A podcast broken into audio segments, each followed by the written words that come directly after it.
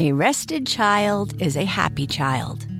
Sleep Tight Stories is a weekly podcast that brings comfort and joy to families worldwide with calming bedtime stories.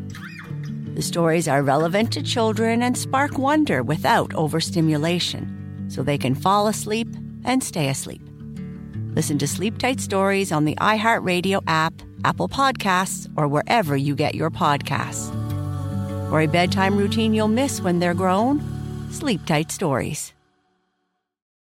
Welcome to Noble Blood, a production of iHeartRadio and Grim and Mild from Aaron Mahnke. Listener discretion advised.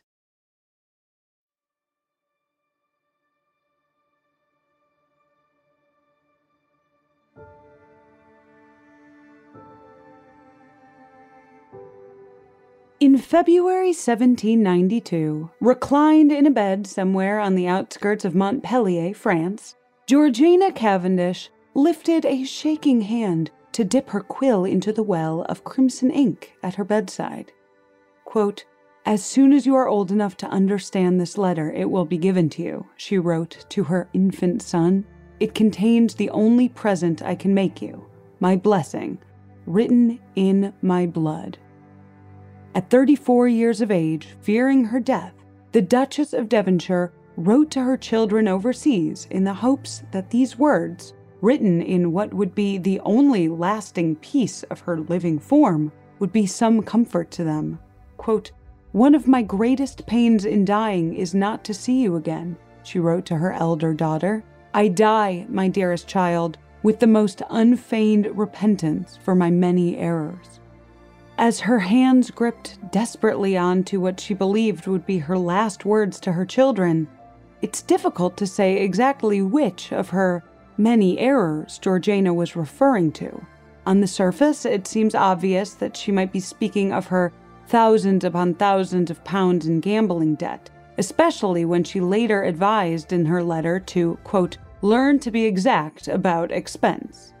But if you were there with Georgiana that day, if you were watching her fill the pages with her parting thoughts, it would have been impossible for you to ignore the significant swell of her belly protruding from her otherwise slight frame. A belly which alludes to one particular error, the one that had put her there in a stranger's home in the French countryside, days away from giving birth. But is that right? Had it been an error to have followed her heart, to have fallen in love, to wish more than anything that she could keep this child that she was about to give birth to? Perhaps her only errors lied in the circumstances outside of her control, the decisions she was being forced to make in order to keep her three other children with a mother in their lives. Days later, despite the difficult pregnancy, Georgiana would survive the birth of her daughter, though she would never be able to claim her as such. Barely hours after entering the world, the newborn infant, Eliza Courtney, was ripped from her mother's arms to live with her paternal grandparents in Northumberland, England. The birth may have spared Georgiana's life, but the unspeakable pain she felt watching her daughter be taken away would, along with the combined weight of the rest of her life's many errors, threatened to sink her into an even deeper oblivion than the death that she had so feared. I'm Dana Schwartz, and this is Noble Blood.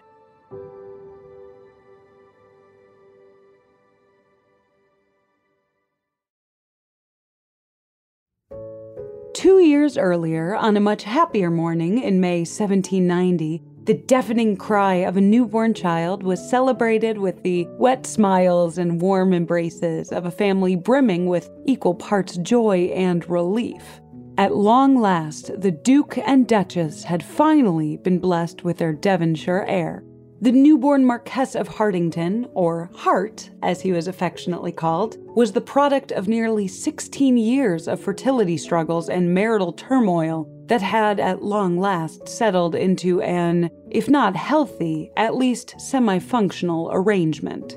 In the years since the Duke and Duchess's temporary separation, Georgiana's uncontrollable gambling continued to escalate her debts. Only then, following the Duke's threat of separation and her best friend Bess's suspicious lack of support did Georgiana become determined to change her ways. Or, short of that, she at least swore to stop withholding the details of her debt from her best friend Bess. That was what Georgiana had assumed had angered Bess anyway, not that Bess had a desire to see Georgiana gone so that she herself could become the Duchess. Bess, or Lady Elizabeth Foster, for those who need a quick refresher, was the half genuine, half social climbing best friend of Georgiana, who, after being invited to live with the couple in London, later became Georgiana's husband, the Duke's mistress. Without a doubt, Bess stood to gain quite a bit had her friend no longer been the Duchess, but the drawbacks of driving Georgiana from her own home while she was supposed to be her closest friend, ultimately forced her to accept her lot in life as the Devonshire's token third wheel. Though, following the arrival of their long awaited heir, Bess and Georgiana's relationship became stronger than it had ever been. With the Devonshires' marital future secured, the physical responsibilities of Georgiana's marriage had been fulfilled, which meant that Bess no longer had to share the Duke with his wife. And so, when Georgiana began to express interest in a man other than her husband, Bess certainly had no reason to object. The man in question was the young, passionate, up and coming Whig politician Charles Grey. Where the Duke was distant and emotionally unavailable, Grey was bold and romantic, with an inherent flair for drama. The two had met through their joint work for the Whig Party, but it quickly became clear that Grey's passion wasn't just limited to politics. From causing scenes at Devonshire House Circle parties to quote unquote secret rendezvous in Bath, the pair couldn't have been less discreet if one of Georgiana's legendary wigs had had a neon sign attached flashing the words, We're having an affair above her head as they paraded across London. The more London talked, the more Georgiana's friends tried to persuade her to be at least less conspicuous about her newfound love. Bess, who had initially supported the affair, feared the Duke's inevitable retaliation at seeing his wife plastered across the London tabloids. Even the playwright Richard Sheridan, who wrote The School for Scandal, the play from the beginning of last week's episode, based loosely on the Duchess's life, wrote to her begging her to see reason. Now, the very fact that the man who wrote an entire play scandalizing Georgiana's life was urging her to use discretion should have been enough of a red flag. But Georgiana was well past the point of listening to reason.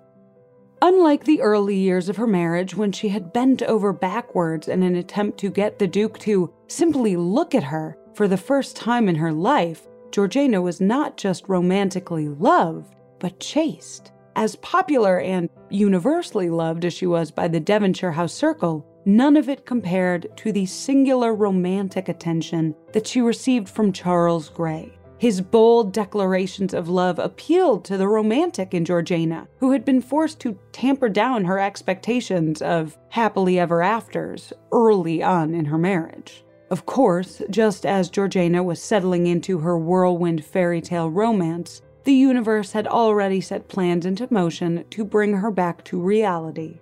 By the end of summer 1791, she could no longer ignore the familiar changes her body began to take on, nor the inevitable repercussions that such changes were going to bring. After so many years of fertility issues and desperate prayers for a healthy child, against all odds, the Duchess was pregnant once again. In the early months, Georgiana was able to keep the physical signs of her pregnancy relatively hidden. Under the guise of helping her sister, who had fallen ill and been sent to Cornwall to convalesce, Georgiana was able to carry her secret for six months before word of her condition began to spread. Of course, rather than simply coming clean and telling her husband the truth, similarly to how she handled her gambling debts, the Duchess chose to keep the truth from her husband until the day it would, inevitably, come knocking on their door.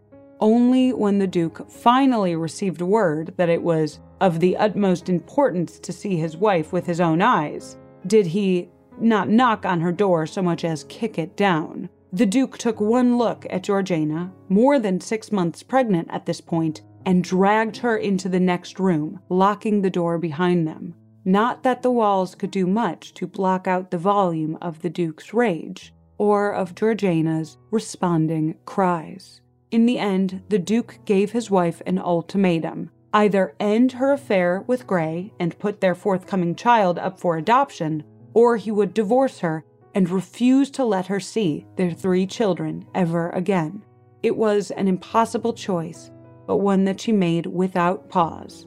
Even if the entirety of her decision hinged on the Duke keeping his word, she could never live without her three children. By the time the Duke departed from Cornwall, it had been decided Georgiana would be sent abroad to France as soon as possible, presumably to come back once the child had been born and sent away. And so, with nothing but the weight of her impending heartbreak and the future of her unborn child on her mind, Georgiana packed her bags and set forth to meet her uncertain fate.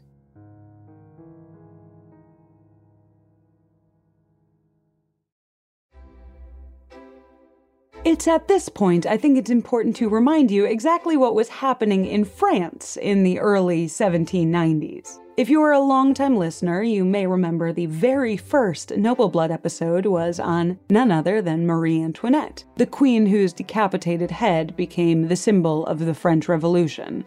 Well, coincidentally, she and Georgiana had grown to be quite good friends, both able to commiserate over their overbearing mothers and lackluster husbands.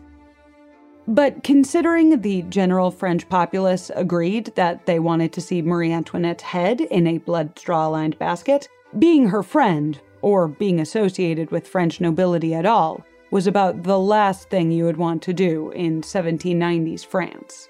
Which brings us to a residence on the outskirts of Montpellier, days before Georgiana was due to give birth to her fourth child. With the comforts of home and her family physicians across the English Channel, the precarious ground on which the French monarchy stood only added to the Duchess's paranoia as to the likelihood of her impending death.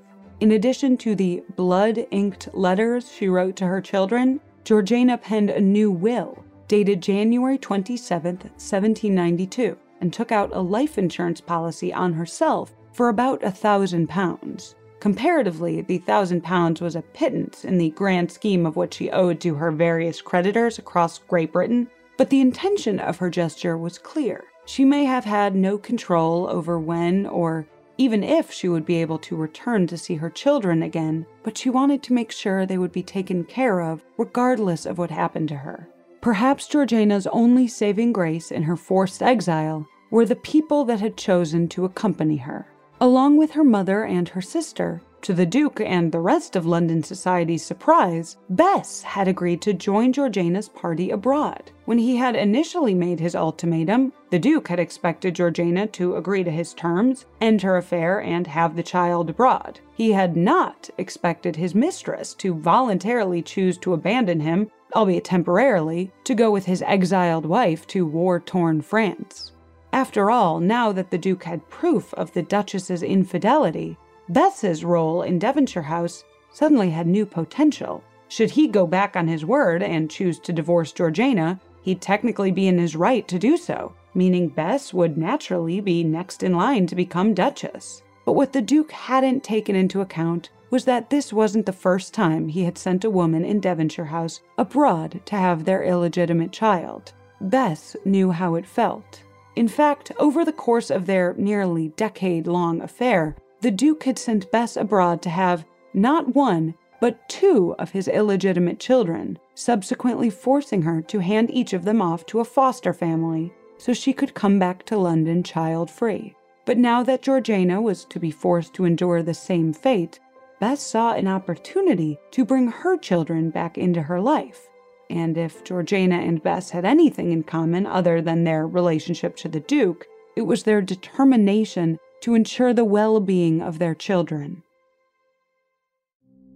So, when the rest of Georgiana's family moved on to Nice for the sake of Georgiana's sister's health, Bess and her six year old daughter, Caroline St. Jules, stayed behind with Georgiana in Montpellier. And on February 20th, 1792, with Bess at her side, Georgiana gave birth to her daughter, Elizabeth Courtney. In a poem by Georgiana dated just days after Eliza's birth, she wrote to her daughter, quote, And should th' ungenerous world upbraid thee, for mine and for thy father's ill, a nameless mother oft shall assist thee, a hand unseen protect thee still. It's obvious the loss of her newborn daughter was devastating, but the words she left for Eliza in the poem suggest she hadn't given up hope as to the possibility of influencing her daughter's life from afar. And while there's no substantial evidence to prove it, I like to think that despite their somewhat tumultuous relationship, having Bess there to support her, not just as her close friend, but as another woman who had been forced to give away her child because of the Duke, was at least a small comfort to Georgiana, especially with Caroline St. Jules at Bess's side, even though the child was technically the living proof of Bess's and her husband's infidelity. Seeing Bess and her daughter reunited after so many years apart likely gave Georgiana some semblance of hope in the bleak days following the loss of her own daughter. But soon days turned into weeks, and apart from dealing with her considerable grief, Georgiana's days were spent doing one thing and one thing only waiting to hear word from the Duke. By the time Georgiana and Bess had caught up with the rest of their party in Nice, there was still no word. It became obvious that, ultimatum or not, the Duke was not going to let Georgiana return to England so easily. Finally, in April, the Duke wrote to Georgiana, making himself perfectly clear. Bess could come home, but she, Georgiana, was to stay abroad until he deemed her worthy of returning. Just when she had begun to grow accustomed to the well of grief that had permanently taken residence in her chest, a new wave of heartbreak threatened to overtake her entirely as the repercussions of the Duke's message settled in. Quote, Oh, my dear child, Georgiana wrote in a letter to her eldest daughter, I can only assure you that your love and the hopes that you will not forget me is the comfort of my life now that I am absent from you. When I am to return is now very uncertain. I hope it will be soon, as I do not feel I have strength to bear so long in absence. In her desperation to see her children again, the Duchess pleaded with her husband to let her and Bess visit, even for just a month in secret. But the Duke refused.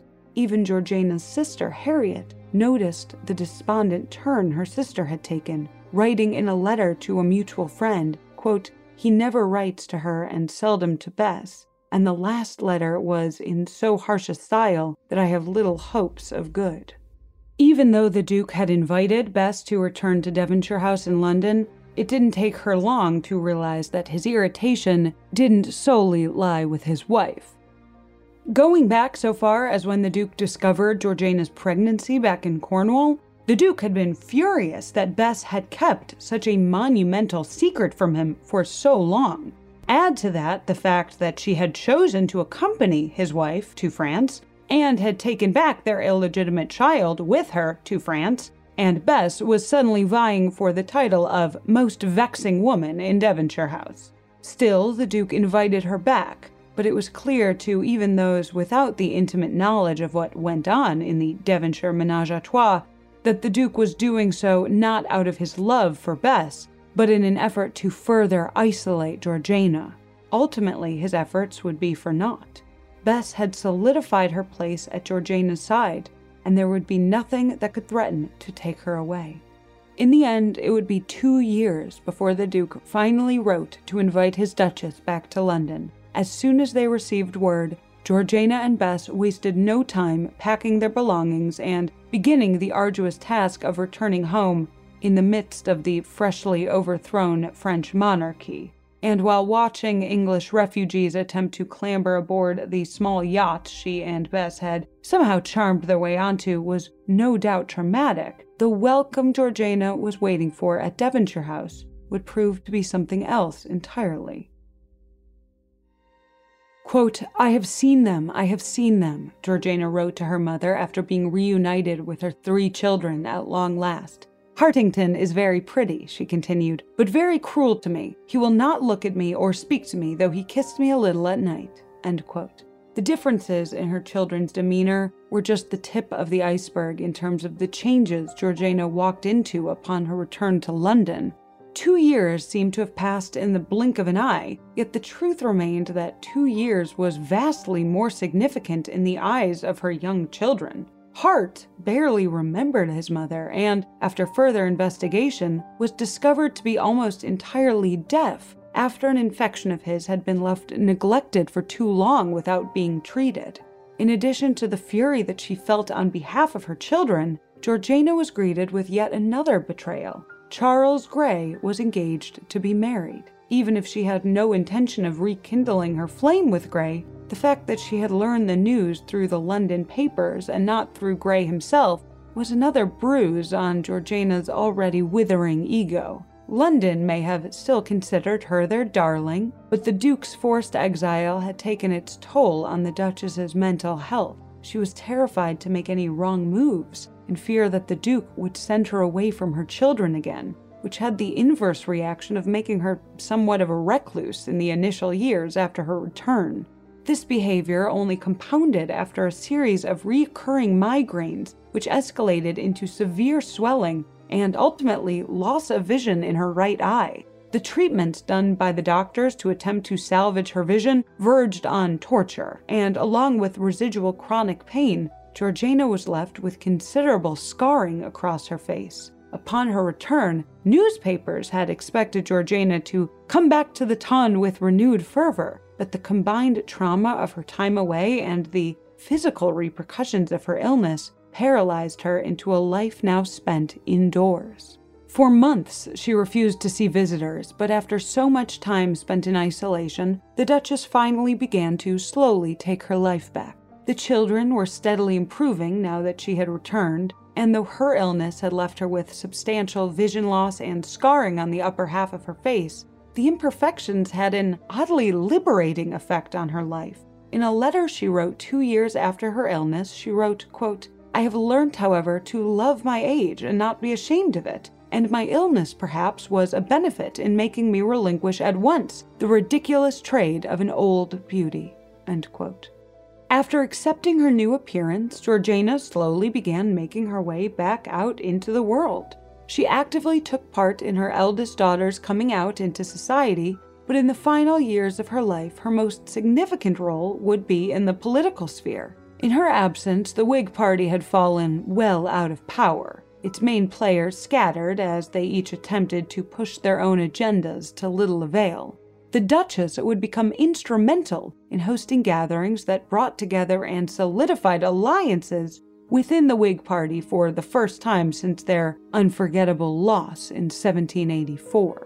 Following the turn of the century, Georgiana's health would steadily begin to decline, but she was determined to bring the Whig Party back to its former glory. In the end, she would live long enough to see the Whigs finally come back into power in 1806, only to succumb to a liver abscess a few weeks later.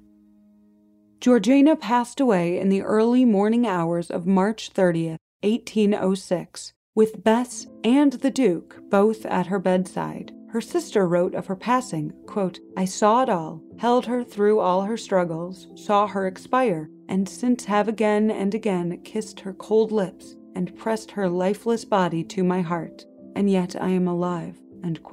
For those closest to the Duchess, it seemed impossible that the world could possibly continue to spin onwards after the loss of such a titanic presence. Even the Duke, whose emotional bandwidth had held previously little regard to the well being of his wife, lamented her passing. They may have had their differences, but for better or worse, Georgiana had been a constant presence in his life, one that he found himself longing for now that it was gone. Of course, he still had Bess, but in the wake of their return from France, the Duke and Bess's relationship never fully recovered from her quote, betrayal of choosing Georgiana over him.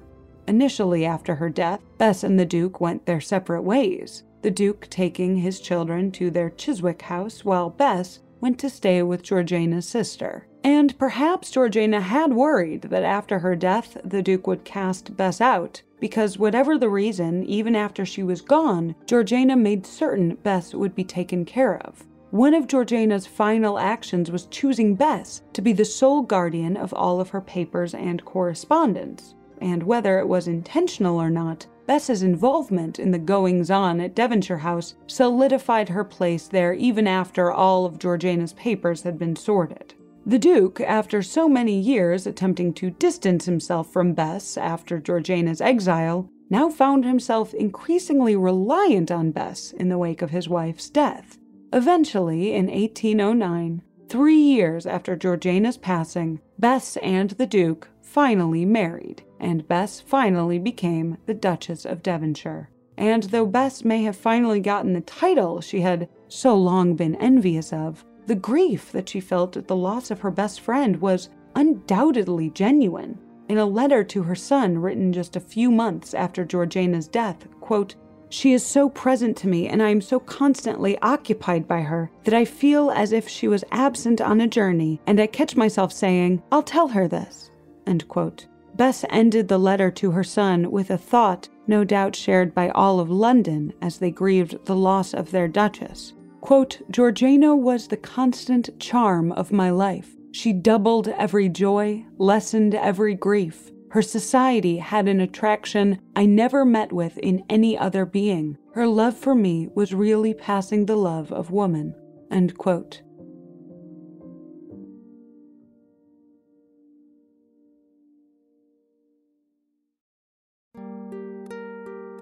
That marks the end of our two part series on the tragic life of Georgiana Cavendish, the Duchess of Devonshire. But stick around after a brief sponsor break to hear a little bit about the legacy of Georgiana's lover, Earl Grey.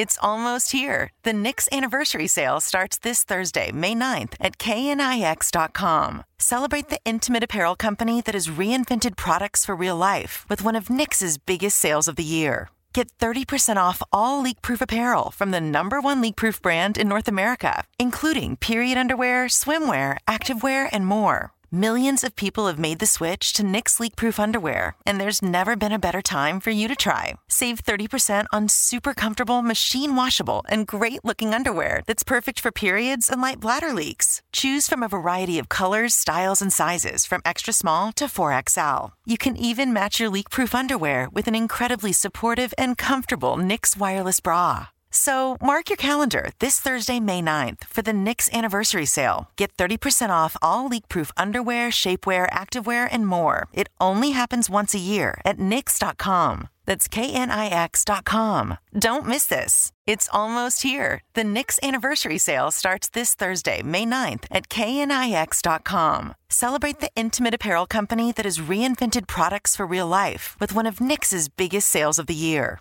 Get 30% off all leak-proof apparel from the number one leak-proof brand in North America, including period underwear, swimwear, activewear, and more. Millions of people have made the switch to Knix leak-proof underwear, and there's never been a better time for you to try. Save 30% on super comfortable, machine-washable, and great-looking underwear that's perfect for periods and light bladder leaks. Choose from a variety of colors, styles, and sizes from extra small to 4XL. You can even match your leak-proof underwear with an incredibly supportive and comfortable Knix wireless bra. So mark your calendar this Thursday, May 9th for the Knix anniversary sale. Get 30% off all leak-proof underwear, shapewear, activewear, and more. It only happens once a year at knix.com. That's K-N-I-X.com. Don't miss this. Charles Grey, the young romantic Whig politician who won the Duchess's heart, had not solely made it into our history books just on his association with Georgiana Cavendish nor was it because of his eventual rise to the office of British Prime Minister. No, despite his important role in the political sphere, ironically, Grey's fame, his lasting fame at least, would come from perhaps the most British thing that you can become famous for tea. Following the death of his father in 1807, Charles inherited his father's title, Earl Grey. Yes, that Earl Grey. As is often the case, there are conflicting theories as to the authenticity of the ties between the bergamot flavored black tea and the Earl.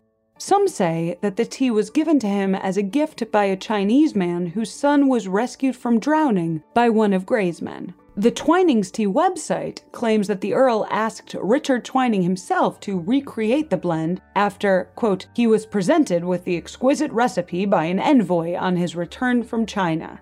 In the end, like most of history's tall tales, the details will likely remain lost to us. But the next time you enjoy a cup of Earl Grey, maybe take a moment to remember the man behind the tea, or the woman who loved him.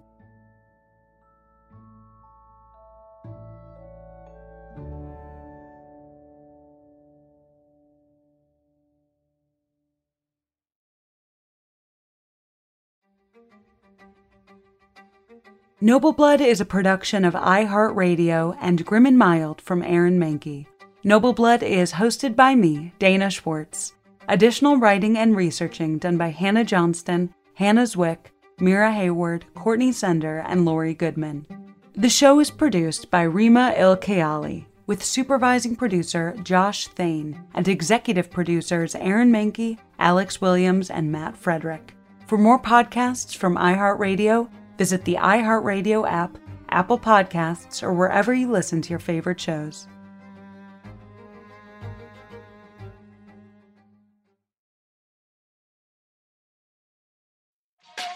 Hey, everybody, welcome to Across Generations, where the voices of Black women unite. I'm your host, Tiffany Cross. Tiffany Cross. Join me and be a part of sisterhood, friendship, wisdom, and laughter.